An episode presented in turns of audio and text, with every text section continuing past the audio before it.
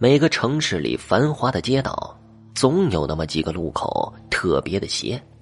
老人们都说呀，那是因为以前出过车祸死的人魂魄不散，徘徊在阳间，得了机会便要作祟。我们家向西三条路有一个十字路口，曾经撞死过一个扫街的老太太。从那以后啊，路口上的红绿灯就会总出问题。修了多少次了也不管用。白天的时候有人站岗指挥还好，晚上的时候来往的车辆特别的小心。都知道，那灯说变就变，做不得数的。前几天晚上，我从那个路口经过，瞧见好几个人在那里围着一个黄袍子的道士，道士手拟剑指指向路口的中间，嘴里念念有词的。似乎在和什么看不见的东西在协商着，地上摆着香烛黄纸，一对年轻的男女蹲着一张张的烧着，旁边还摆着饭食浆水，看来是在送鬼。这都市里很少见到道士驱鬼，没多久就聚集了三三两两的路人围观。从他们说话里，我知道了这闹鬼的来龙去脉。原来呀。几年前撞死的老太太是一个可怜的人，年轻的时候就守了寡没再嫁，老了也就无儿无女。街道上连老给她安排了扫大街的清洁工作，每天天不亮就拿着大扫帚去干活。出事的那天也是清早，老太太腿脚慢，拖着扫帚扫到这个十字路口的时候，正巧走过来一对夫妻，边走边吵架。两个人都不是什么善茬，彼此对骂的非常厉害。老太太本想躲开，可那两个人吵得更激烈了，顾不得还有旁人，竟动起手来。男人给了媳妇儿一巴掌，女人哭闹着去抓那男人的脸。老太太被挤到路边了，踩到扫帚上没有站稳，摔到了路中间，被一辆疾驰而过的小车撞了个正着，当场就死了。可怜这老太太没有家人，虽然知道这事儿的人都说她死的冤枉，那大清早吵架的夫妻真是作孽呀。可毕竟啊，都是外人，没有人为这老太太出头讨公道。大概是老太太死的委屈，这魂魄还留在这个十字路口。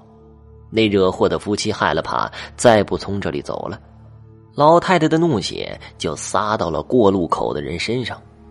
那蹲着烧纸的年轻人，是前两天晚上从路口经过，和女朋友两个边走边吵架，这嘴里骂骂咧咧的，伸手推搡着女孩子，忽然觉得背上就挨了一下，疼得他哇哇叫，可这回头看呢，什么都没有，两个人也顾不上吵架了。女孩撩起的衣服一看呢，红彤彤的肿了一大片，像是被铁扫帚扫过一样。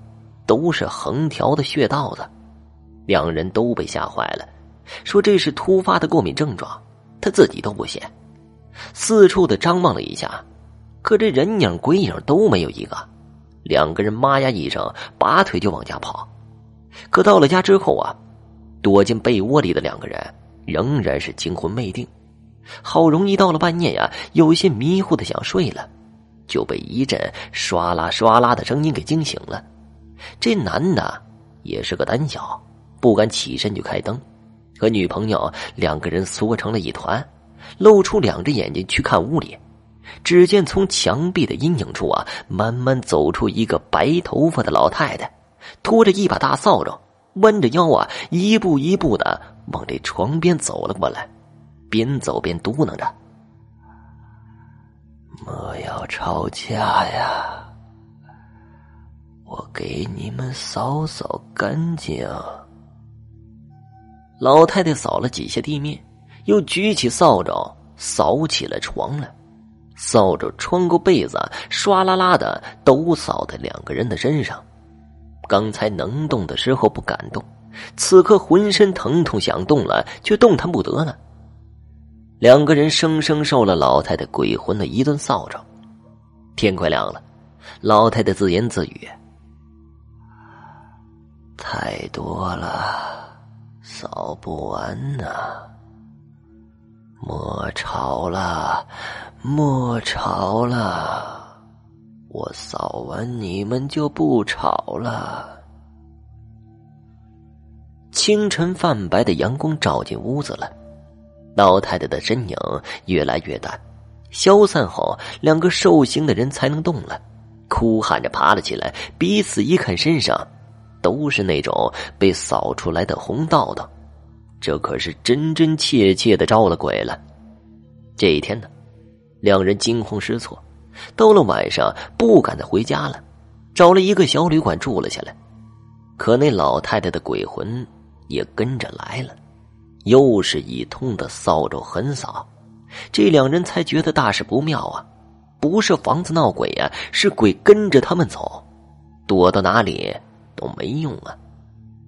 两个小情侣也不顾旁人的笑话了，请了个道士来捉鬼。